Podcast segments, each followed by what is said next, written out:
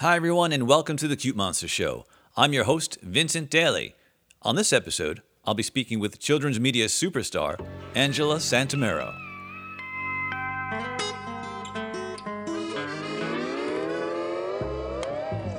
Hi out there, it's me, Steve. Have you seen Blue, my puppy? Who's got the power, the power to lead? Who answers the call for friends in need? Super Why, super Why, He's the guy, he's super Why. who's got the It's a beautiful day in the neighborhood, a beautiful day for a neighbor. Would you be mine? Could you be mine?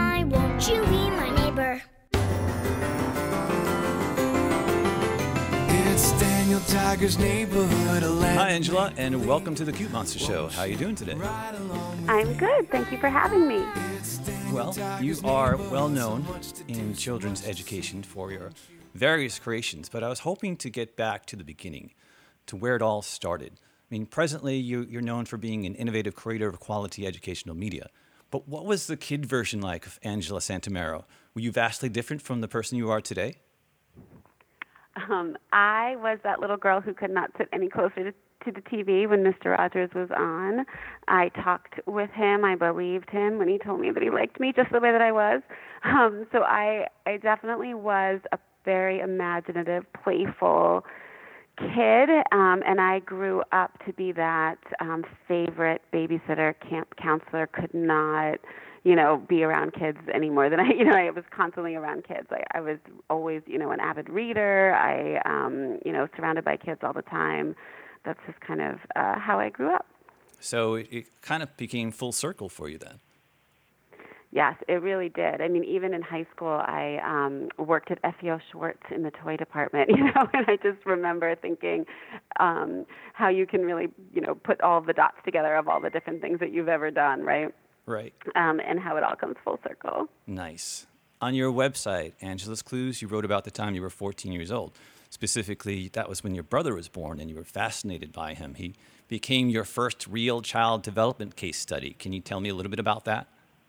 Yes, my um, my brother really uh, was that first um, class in child development, right? Watching him say his first words and watching him talk, but then, or, or you know, even interacting to the TV, right? Like, you know, I I have talked about this before, but with Mighty Morphin Power Rangers, and he would kick at the TV, and you know, I was just fascinated by what you know, just who he was, and and also his questions, right? As a preschooler, um, reading him books and having him ask me a million questions about what you know what and why and how and all the motivation and you know I just remember thinking how smart you know he was and again being around kids so much um I just absolutely enjoyed being around some you know my it felt like my own right? Like just literally one on one like that. And I think that really stuck with me, but also this need for formative research, this need for me to make sure that even 20 years later, I take scripts into kids, or at least my team will take kids in, uh, scripts into kids to make sure um, that we're listening to them and we understand the questions that they have about the scripts and how we can continue to inspire them. Were you much of a, a science fiction fan growing up? Was, did that play a part in your creative development as well? Not as much science fiction. I definitely was more about the fant- uh, fantastical worlds and jumping inside inside those worlds um, in more of the the classic sense. Tell me a little bit about the creative process behind the initial production of your shows. I mean, how does the story you envision mesh with the visual? Do you have any idea what the characters should look like? For example, was Blue the dog from Blue's Clues always a blue dog from the very start? We did not necessarily know that the dog was going to be blue. We, you know, for every show, there's a different aha moment um, and something that is really crystallized and visual, um, and and I can see it, right? I can see this little image or this little visual um, of what it is that we're trying to do. And mostly it comes from the need, right? Like empowering kids. Like what is it that I feel like we want to be doing next? Um, and for Blue's Clues, it was a game show, is what the network wanted. Um, and I, of course, wanted to do education, and um, and so I thought, okay, give kids love to play, right? So from a game show perspective, we could do kindergarten readiness skills and get them involved and invested in learning colors and numbers and letters and like all of the things that you would need to get ready for kindergarten through story. And so it became more of that as dry as that sounds, it became more of that kind of educational pitch of how to get kids involved and invested the way that you would in a game show and Double Dare was really big for Nickelodeon at the time. So instead of contestants and that kind of interaction, um, where you're see- watching at home, you're watching kids interacting in the game. I was proposing that kids were interacting at home, and then I knew all the while that they would be learning. Um, and I talked about that, but I didn't necessarily make that the big part of the pitch. But it wasn't until I was paired with Traci Paige Johnson, my co-creator, and the two of us and our ideas started to mesh in what we wanted to do and how we wanted to see everything come out. We knew that there was a live action character. I knew I wanted a Mr. Rogers figure, figure and then a little animated character that would be able to play, quote unquote, with the home viewer. Um, and because we were talking about the blue screen environment and how we needed, in order to do this, we needed to put the live action guy in a blue screen environment, the word blue was just something we were talking about all the time. And so it just became really natural that our character would be named Blue. Ah, so there, there is there is happenstance involved. Excellent. exactly. So a show like Super Why, which is not necessarily dependent on the color, but more about superhero characters and storybook characters, etc. Do you have an idea in your mind what they're supposed to look like ahead of time? Because as you know, the visual is just as important to engage a young child as well as the story, of course. Oh, definitely. I mean, it, it, of course. And and what I love about animation is that we can visualize things that you can't obviously see um, in real life, right? So for Blue's Clues, we were able to visualize Steve's and Joe's thoughts, right, and how to think through something in the way that we played the Clue game, and just have that that something that that was really visual. And also for Super Why, it was so important that we had these cool looking superhero characters that had power, that had transformation, that had um, this ability to propel the story forward because of what they could um, what they could do. And again, um, the bigger idea was was something that I had wanted to do when I was uh, getting my master's at, at Teachers College, Columbia University. So I wrote it before Blue's Clues, but this idea to get kids um, invested in reading. And so that was really the first thing. And how do we do that? And the idea that you feel like a superhero when all of a sudden, you know, you really can read and the world opens up to you. And so that's how that started. And then the idea to, because we knew that it was going to be on PBS, they didn't have any 3D shows at the time. So we really wanted to bring that level of sophistication to the who these superhero characters were, um, are, and create that 3D uh, look for them did you have an idea though? I mean, um, how many iterations did you go through before it was finally approved that this is the look, this is what Super Why and the characters will be?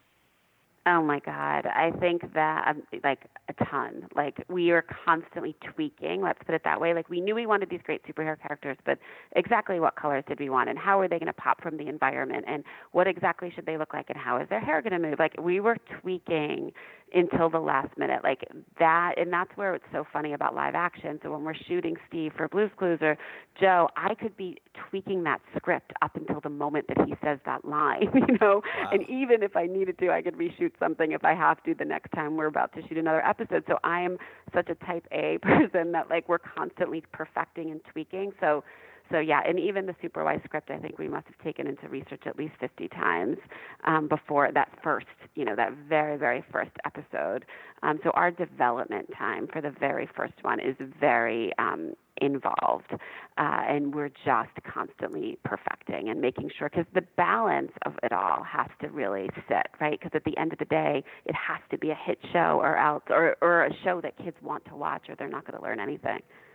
Do you make these changes along the way? Or, for example, if you create a pilot episode of a children's television show and it's animated, etc., are the characters going to be radically different from that first show, or are they just going to develop over time? The first show is a very strong indication of the characters and the environment and the world because it's very expensive to be making that level of change when you go to series. And sometimes we do, sometimes we have, but mostly it's tweaking and mostly it's story. Um, when we did Wishenpoof, it was an 11 minute pilot, and we wanted to create a 22 minute episode. So the story arcs and the approach to story changed um, from the pilot to the to the series. But the characters were the characters, and then they develop over time the way characters do in a story. And so we're constantly bringing um, we have rules and we don't necessarily break the rules, but we, we advance the story and the character development as much as we can through um, through as we're telling the story as the as the series progresses. At what point during the development are you bringing kids into the mix to actually see what you've created and gauge how they feel about your creation? We bring them in at a second draft of a script. So we have our our researchers are, are experts first of all in, in kids and t- kids and TV and how kids learn and how to observe who preschoolers are. Um, and what we'll do is we'll take in um, a second draft script where the researchers will have people to create uh, artists to create a storybook type of um, we call it storybook testing. They'll create visuals based on that script.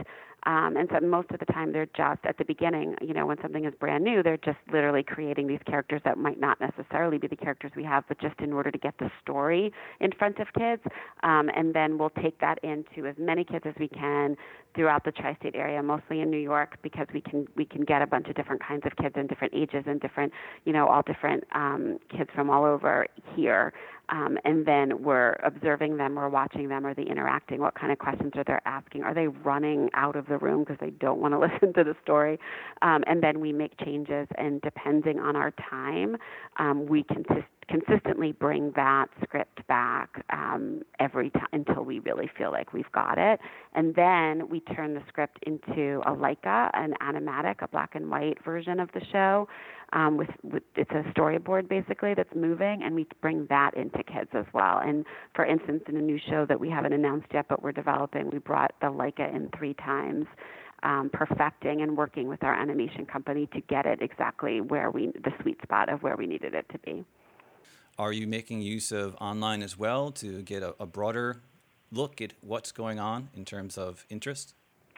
We use um, we have a we use Facebook for parents, and we you know in terms of understanding what parents are saying and what they want, or you know social media people can talk to me all the time through um, through my Twitter, through the through the blog, and people are constantly asking for certain episodes or certain things in something like a Daniel Tiger's Neighborhood that um, I'm so ecstatic about that has really kind of been one of those shows that parents are talking about. They really have a point of view about what stories they want to be told to help their preschoolers because there are these little strategies that we have in Daniel um, that are musical strategies that are that are life skills basically that are helping kids with sharing, with playing together, with sadness, with anger, and so we get um, story ideas from from the parents as well. You have a deep connection with the legacy of Fred Rogers, who's beloved all over the world as Mr. Rogers. And your children's series, Daniel Tiger's Neighborhood, is a wonderful tribute to the spirit of that work. Now, what lesson do you think he might teach kids to help ease the, the heightened level of divisiveness that we're seeing today? Oh gosh, that's such a good question, and and so many times I wish Fred was here, right, to be able to ask him um, what it is that we would do. And I think that you know the thing that's so fascinating to me, and again, having to uh, that I've gotten to know, I knew, was able or had the um, honor to know Fred um, while he was alive, and and to understand his work and his you know child development and the idea that he really respected kids and elevated who they are. Um, you know, the the fact that the what he says about looking for the helpers is still something that I'll see go through my feed and go through social media today about what's going on. Like when we're so distraught about what is happening or if the kids are starting to feel our stress or have questions about certain things and again you know different ages warrant different answers but the idea that you can always look for the helpers and look for the people that are making a difference and trying to um, get us out of this situation is something that I think about every day and have shared with my kids in terms of um, in terms of not focusing on the negative, but trying to focus on on the people that are trying to make a difference. I just happened to watch one of your uh, Daniel Tiger's Neighborhood episodes, and the, the theme was learning how to play well together, and I think that's very appropriate. so, I- Exactly. Find a way to play together. Yes. it's very appropriate. the digital landscape keeps changing at a rapid pace, as you know. What do you think the future holds for children's educational media? I mean, virtual reality seems to be coming out of its niche form and into more of a mainstream situation. Do you think that will have some sort of uh, integration into children's media? Yeah, I think that um, I'm really looking at the science behind some of that for the young kids because I work for, especially for Daniel, with such young um, with the brains are so young and developing that I really want to look at the science behind what it would be like to put them inside an environment by wearing goggles or wear doing any of that Right. work for this age group for the young young kids. I think that from an interactive standpoint, it's fascinating to me um, to watch them play the apps and what we're able to do from an interactive level where they feel like they're interacting and playing with Daniel and doing it at the at the at their pace, right? And doing it in a true way. Obviously on on the show we leave pauses for them to feel bonded and to be interacting, but when you can see it. And then also um, these interactive kid experiences, I think, are really interesting, right? Not just live shows, but how you can put a child inside um, a situation in real time in a real place, you know, and just watch them play in that in that sense. I think it's going to be interesting as we, you know, in terms of more and more opportunity for things like that. And then I think from a digital standpoint, it's just that we have more, you know, and I think that really. Um, really what I think that we have to do as consumers and parents is to be able to have that media literacy around it, right? Like to understand is more better and which shows are really are really um, worth my child's time at this age and this temperament and you know the way that my child is, and because basically I'm always saying. when you put on a show, anywhere you put it on, it's like opening the door to your living room, right? You're inviting these kids and these characters into play, and let's make sure that we want them around um, our kids. I, I can't imagine what life will be like 10 years from now if we No. continue at this rapid pace, which is, you know, it's fascinating to me to ask someone in your position where we're going in that respect. So thank you for that. Sure, of course. So what's coming up next for you? You have any projects you'd like to mention to our listeners? I am super excited that I have a book coming out this spring um, in April with Touchstone and Simon and Schuster. It's called Preschool Clues. Um, and in it, I talk about um, a healthy media diet in terms of being being smart consumers as parents and looking at media and how, and some of these stories about how we go about creating our media um, from a child development perspective and point of view, but also just how we can use media to help parenting, to help our everyday lives, like using a Daniel Tiger um, strategy and how, you know, some of those examples of how when you use those strategies in your parenting and your everyday life, how helpful they can be because of peer modeling, because of the pausing, because of respectful communication. I basically break out all the different clues um, that are in all of my shows. Very good. And, uh, and uh, yeah, exactly. um, and then some of the personal stories in terms of my story. Well, thank you, Angela, for joining me today on the Cute Monster Show. It was such an honor and a pleasure to have you on.